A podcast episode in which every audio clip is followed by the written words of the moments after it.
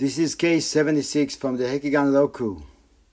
Tanxia's Have You Eaten Yet? The pointer.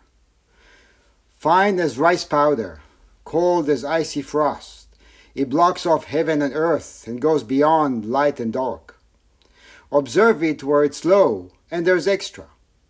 Level it off when it's high and there is not enough. Holding fast and letting go are both here. But is there a way to appear or not? To test, I'm citing this old case. Look, the main case. Tanxia asked the monk, Where have you come from? The monk said, From down the mountain. Tanxia said, Have you eaten yet or not? The monk said, I have eaten. Tanxia said, Did the person who brought you the food to eat have eyes or not? The monk was speechless. Changqing later on asked Pao Fu, To give someone food to eat is an ample requital of the death of kindness. Why wouldn't he, he have eyes? Pao Fu said, Giver and receiver are both blind. Changqing said, If they exhaust their activities, would they still turn out blind? Fu said, Can you say that I'm blind? The verse Changqing exhausts his activity. Fu does not become blind. Like holding down an ox head to make, to make it eat grass.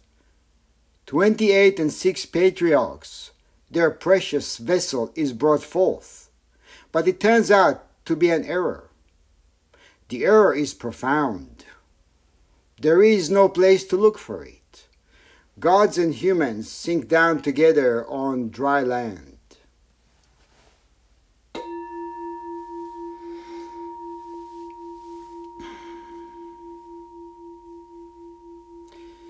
The aim of spiritual practice, spiritual path, is to lead the practitioner to a state of being in alignment with reality, the source, original self, God, which means to connect with what's inherently there, or to live in alignment in accord with our inherent state of being.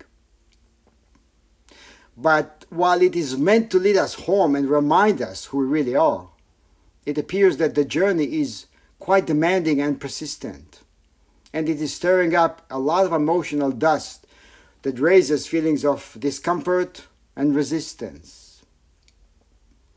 What is it that makes the practice so challenging at times?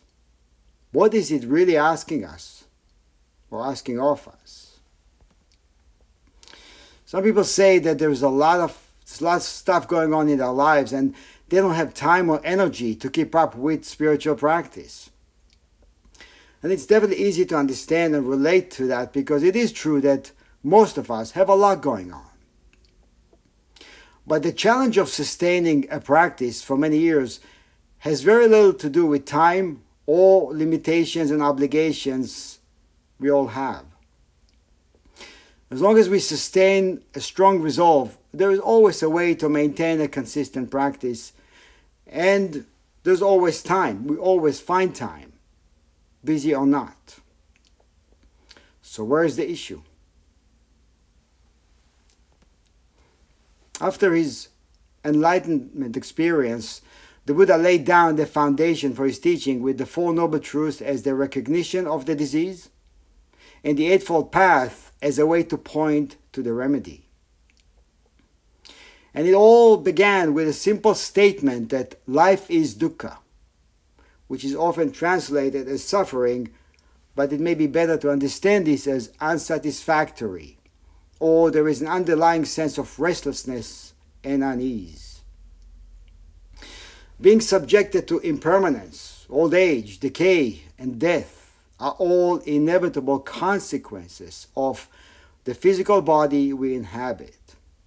Obviously, this is a known fact of life which everyone is aware of, everyone shares. Yet many of us find it difficult to accept and live with.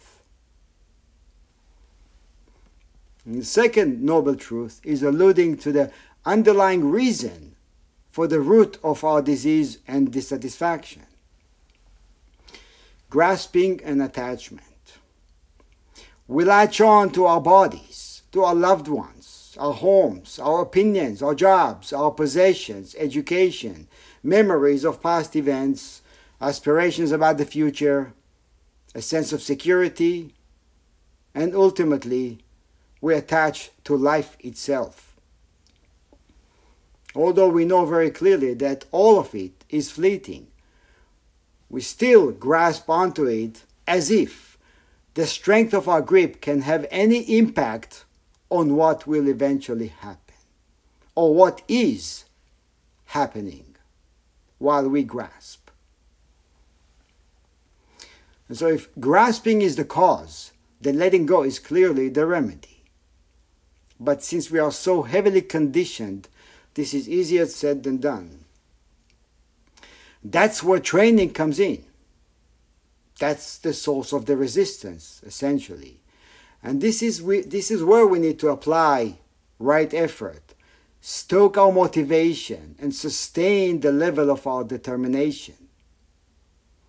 Buddhism speaks of six ways to hone our ability to curb the power of our grasping mind. These are known as the six paramitas. Paramita means perfection, but in its origin, the word paramita means that which goes beyond, or to go beyond habitual and karmic harmful propensities. And it may be important to note here that the word perfection points to a dynamic process of continuous refinement rather than a fixed idea of perfectionism. The six paramitas are Dana paramita, the perfection of generosity, Sila Paramita, the perfection of morality through upholding precepts. Ksanti Paramita, perfection of patience. Virya Paramita, perfection of energy and courage. Jnana Paramita, perfection of meditation. And Prajna Paramita, the perfection of wisdom. And the order of this list is not random. The Buddha strongly emphasized the first one, Dana Paramita, as an entry point to the path, since it goes to the heart of our grasping nature and it is asking us to face it from the get go if we want to experience any deepening on a spiritual path. It is an essential seed for spiritual development.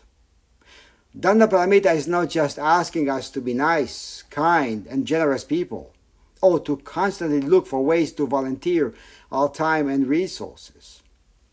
It is going way deeper than that. Way deeper, way beyond conceptual good and bad. It is saying that through the cultivation of giving as a way of being, we can realize that our true that our, the source of our stinginess is a reflection of the deluded grasping mind, and the capacity for generosity is a reflection of our true nature. In other words, there's nothing special about it. Paramita is the perfection of an inherent virtue that corresponds with wisdom and compassion. Bhikkhu Bodhi wrote, Viewed as the quality of generosity, giving has a particularly intimate connection with the entire movement of the Buddha's path. For the goal of the path is the destruction of greed, hate, and delusion, and the cultivation of generosity directly debilitates greed and hate while facilitating that pliancy of mind that allows for the eradication of delusion. And the key word here is pliancy. The first teaching of the Eightfold Path is right understanding, which simply means to see things as they are and not as they appear through the scope of our conditioned mind. When we stop running around in automatic mode and take time to observe ourselves and our environment for a bit, we will all arrive at the same obvious conclusion. Reality in its totality is constantly changing. Nothing remains the same or fixed, even for a second. So, if we are willing to truly embrace this conclusion, then we can be a bit more open to the terrifying truth, underlying terrifying truth, that I am nothing but change. Or I can never be what I think I am. Which means I am not what I think, and this truth is terrifying and liberating at the same time. So, of course, we want it to be only liberating.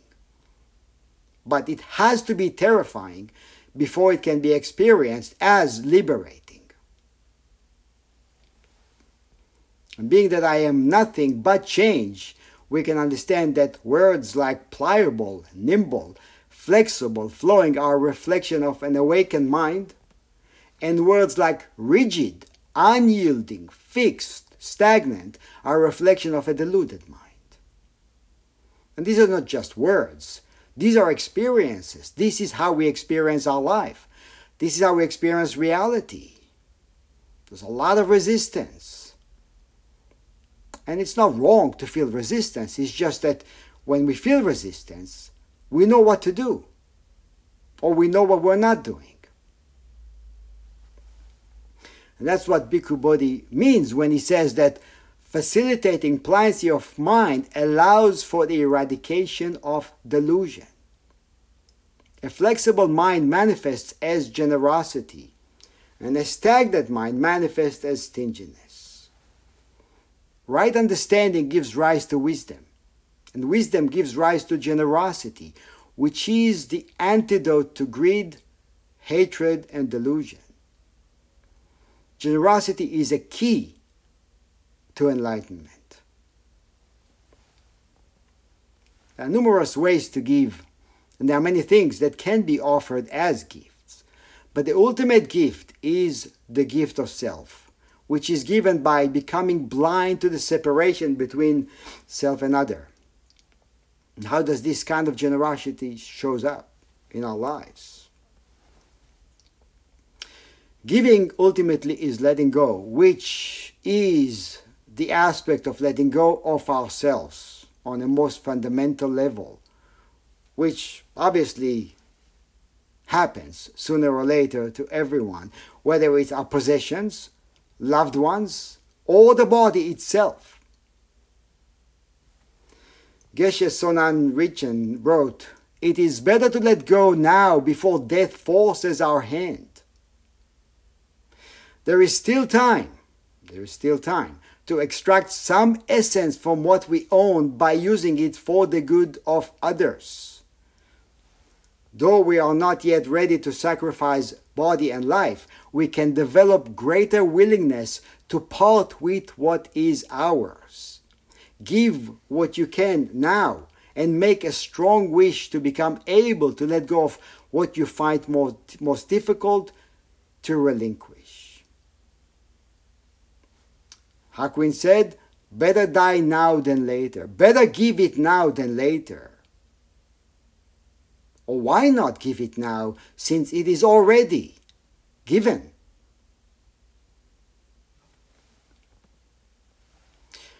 This koan has two parts. It begins with a dialogue between Tanxia and a monk, and then it brings up another dialogue which took place about 100 years later between two Dharma brothers, Changqing and Pao Fu. Tanxia Tianzhan, 8th century China, was a disciple of Shitu, who was the Dharma grandson of Huineng, the sixth patriarch of Zen. And Shitu actually was the composer of the Sandokai, sameness and differences, which we chant regularly and we talked about a few weeks ago. Record a few words about Tanxia. According to some stories, Tanxia was a free-spirited guy. He first studied Confucianism and was introduced to Zen while on a journey to take an exam for an official government post. He first encountered the great Baso, who looked at him and said, I am not your teacher. Your place is with Shitu. After spending some time with Shitu and being ordained by him, Tanxia traveled back to Baso's monastery, entered directly into the Buddha hall, climbed up a big statue of Manjushri and sat on his shoulders. The monks, as you can imagine, were quite astonished by this behavior and went to get Baso. When Baso came in and saw that, he said, My son, Tianzhan, which means the natural. Tanxia climbed down and said to Baso, Thank you for giving me my Dharma name. Later on, when Tanxia was traveling to study with different masters, he stayed at the monastery during a very cold night. When the fire in, in the stove died out, he took down a wooden statue of the Buddha, put it in the fire, and warmed himself up. When the priest saw that next day, he was quite upset and chastised him. Tanxia said, I am going to go and get from the ashes the Buddha's bones. The priest said, You can't get the bones of the Buddha from a piece of wood. Tanxia said, Well, then if it's just a piece of wood, why are you chastising me for burning it? Free spirited.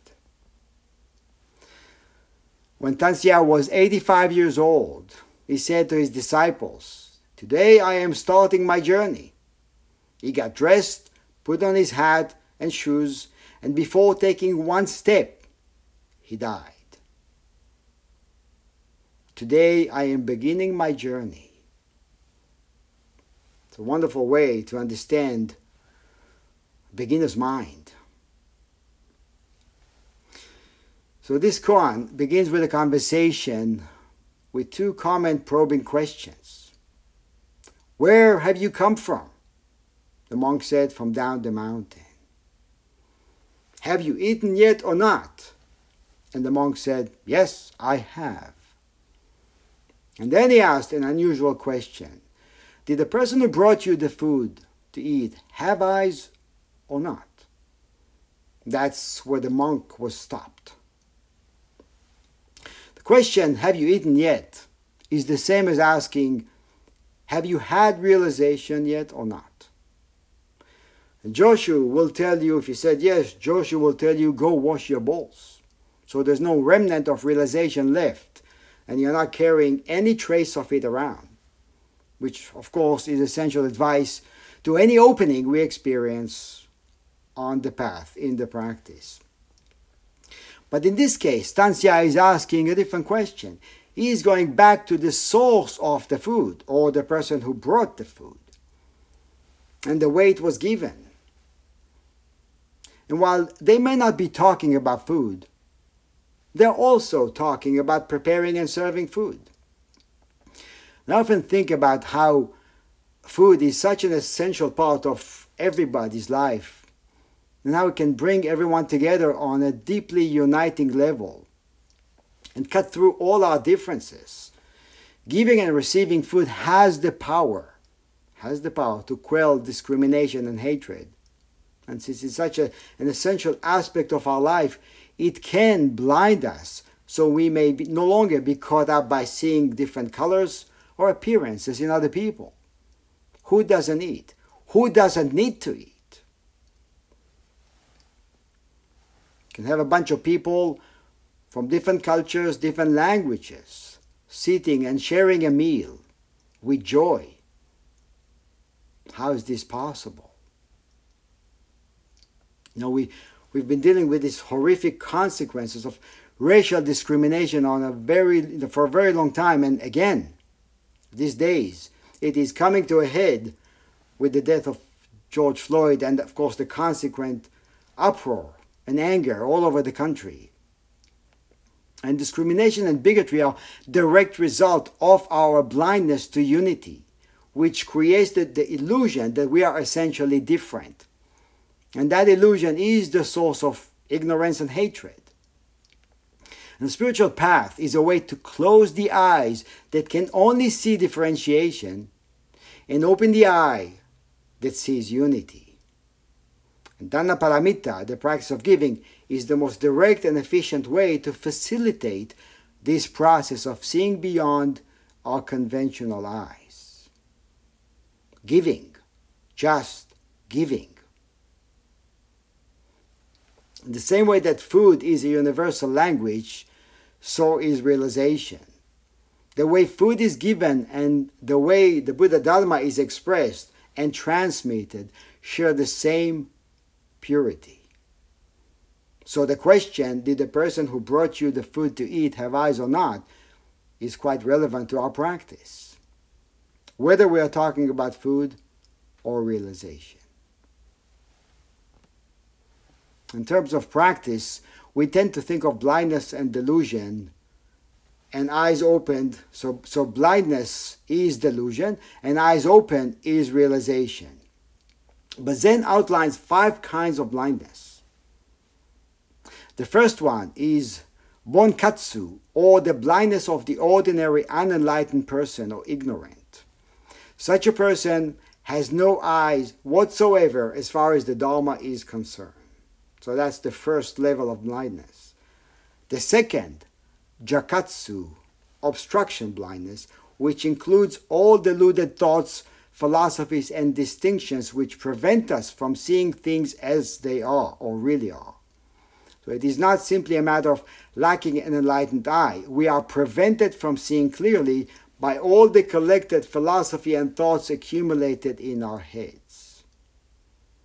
So, in a way, we blind ourselves at that level.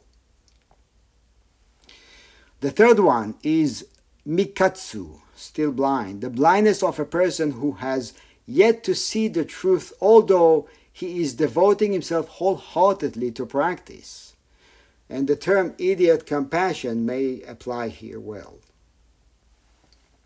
The fourth one, shokatsu, or authentic blindness. When we encounter the essential world, we can see that we can see nothing because there is nothing to see.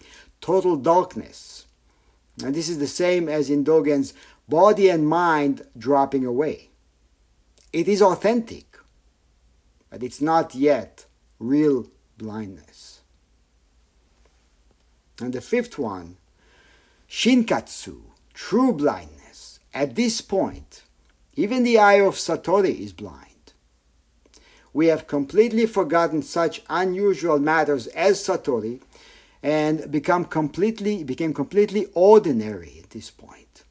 This is considered the highest form of blindness. And this is the same as Dogen's the dropping away of body and mind must also drop away. So examining the complexity of spiritual blindness, we can see the depth of Tanxia's question did the person who gave you the food have eyes or not? In other words, examine giving. A hundred years later, this case was picked up as a teaching point by Changqing and Pao Fu. And then Changqing asked Pao Fu to give someone food to eat is an ample requital of the debt of kindness. Why wouldn't he have eyes? And Sekida commented on this, saying, Setcho, who is the compiler of the Blue Cliff record, took special interest in this question, regarding it as the most important part of this koan. Then he goes on to say, as part of their routine activities, Zen monks go begging, and this is called takuhatsu. It is not begging in the ordinary sense. They receive food and other, other things with an empty mind, which means there's no personal discrimination about the giver, the gift, or the receiver. There's no thought of charity or generosity. Emptiness also pertains to what is given, and they are not, and nothing is evaluated. So a penny and a thousand dollars are regarded as equal. Just think about that line. A penny and a thousand dollars are regarded as equal. How challenging is it to actually experience this? How challenging is it to get out of our contractual way of giving and receiving? Or what, what is left behind after the action of giving and receiving happen?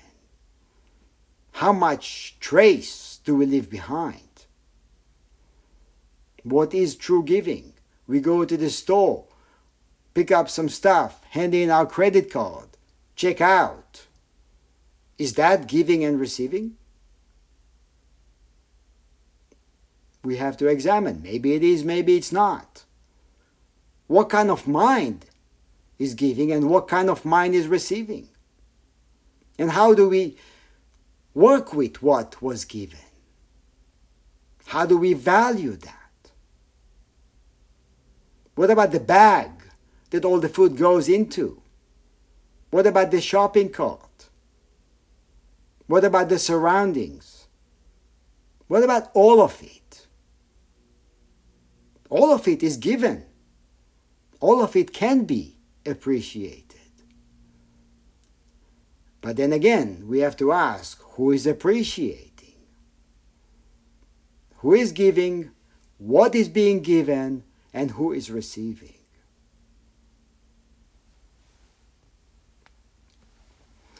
Fu said, Giver and receiver are both blind. And Changqing said, If they exhausted their activity, would they still turn out to be blind? And Pao Fu ended this by saying, Can you say that I am blind? In a state of true giving, there are no gaps, and there is no place for contemplations or comparisons. True giving is free of contractual transactions, and there is only the action with nobody, nobody to take any credit for it. Nobody to say, I gave you this. How come you did not give me something back?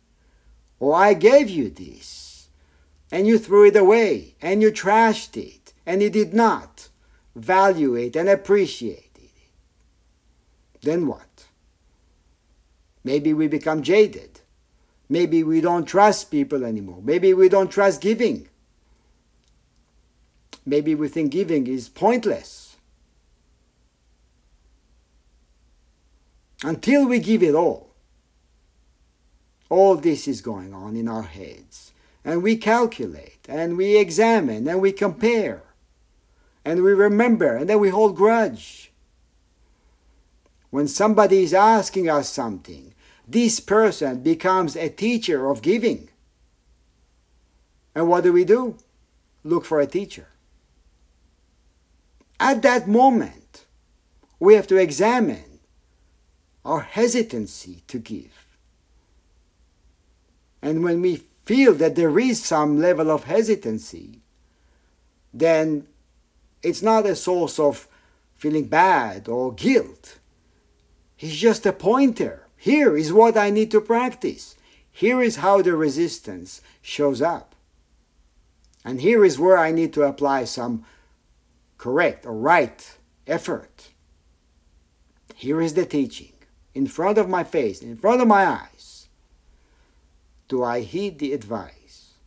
Or am I looking for a place to study the Dharma? Everywhere, everywhere is a place to study the Dharma. And everybody is teaching it.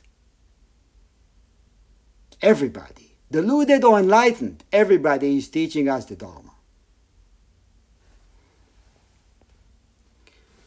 So, what is the practice? Bodhidharma, in his outline of practice, said Since what is real includes nothing worth begrudging, we give our bodies, our lives, and our property in charity without regret, without the vanity of giver, gift, or recipient, and without the bias of attachment. To get rid of our abstractions, we teach others, but without becoming attached to appearances. Thus, while we ourselves practice, we're able to help others as well as to glorify the path of enlightenment. And as with charity, so do we also practice the other five paramitas. But while practicing the six paramitas to eliminate delusion, we practice nothing at all. This is what is meant by practicing the Dharma. We practice nothing at all because we are nothing at all.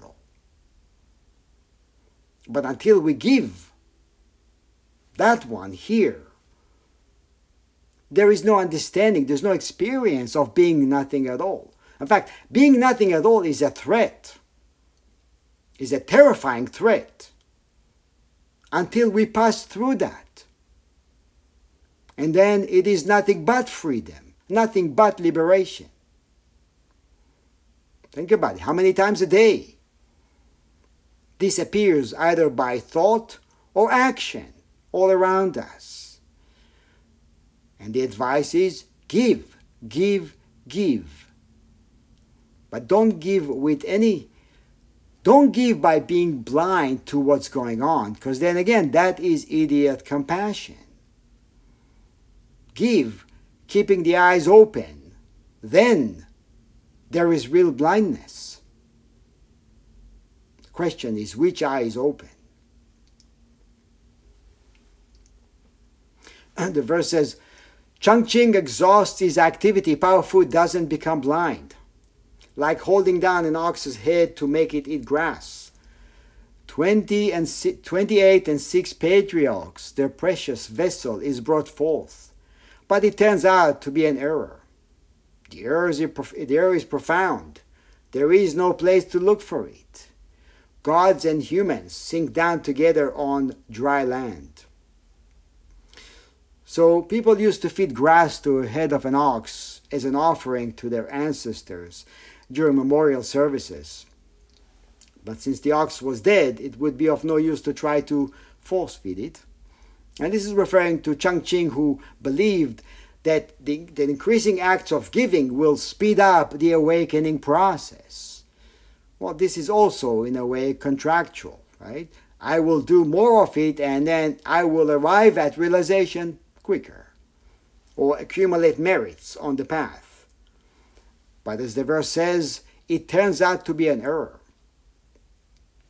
28 and 6 patriarchs is referring to the transmission of Buddhism from the Buddha to Huineng, the sixth patriarch.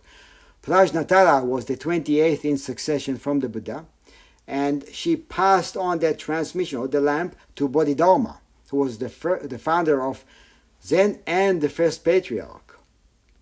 And essentially, all this is just passing along what has always been inherent, or what is what we always block off.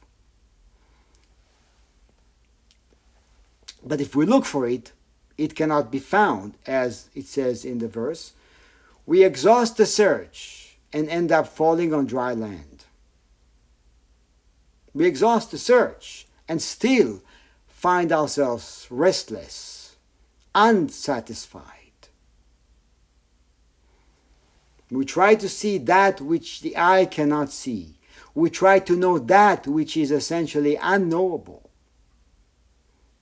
And in a way, we also have to give up knowing or wanting to know. And it's quite amazing because when we give up wanting to know, everything is known instantly but not in the way we want to know it. Not in the way I want to know it.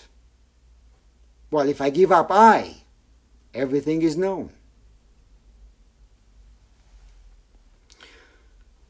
Chuang Tzu, Chinese Taoist master, lived 2300 years ago, said, If the goat would know it is a goat, its legs would bump into one another and it would not be able to walk. If the fish knew it is fish, it would sink to the bottom of the ocean or the river. The goat, the fish, the mountain, and the river know themselves in a knowledge that does not know. Only humans try to know themselves through knowledge that knows. And that's why he cannot be human in the same way that a goat is a goat, a fish is a fish, a river is a river, and a mountain is a mountain. And this is essentially, this is what we are practicing. To let go instead of to search for something, to let go of searching for something, to let go of wanting to know, or to let go of protecting and defending. Why do we act the way we act? Why do we become so uptight about it? Why do we become so defensive so quickly? Maybe the question is what do we do when we feel strong feelings of defensiveness arising within us? How can we use that to deepen our practice? There's so much to practice, there are so many opportunities. Right? Do not waste your day your time by night or day. Do not waste your efforts. There's always something to practice. There's always something to give. There's always someone who should be given. So are we willing? Are we ready? Is today the day? Or should we wait for tomorrow? So to know oneself without knowing. This is the ultimate blindness that gives rise to the highest form of generosity. Or generosity could be the catalyst to truly letting go. So are we ready? That's the question for today. Thank you.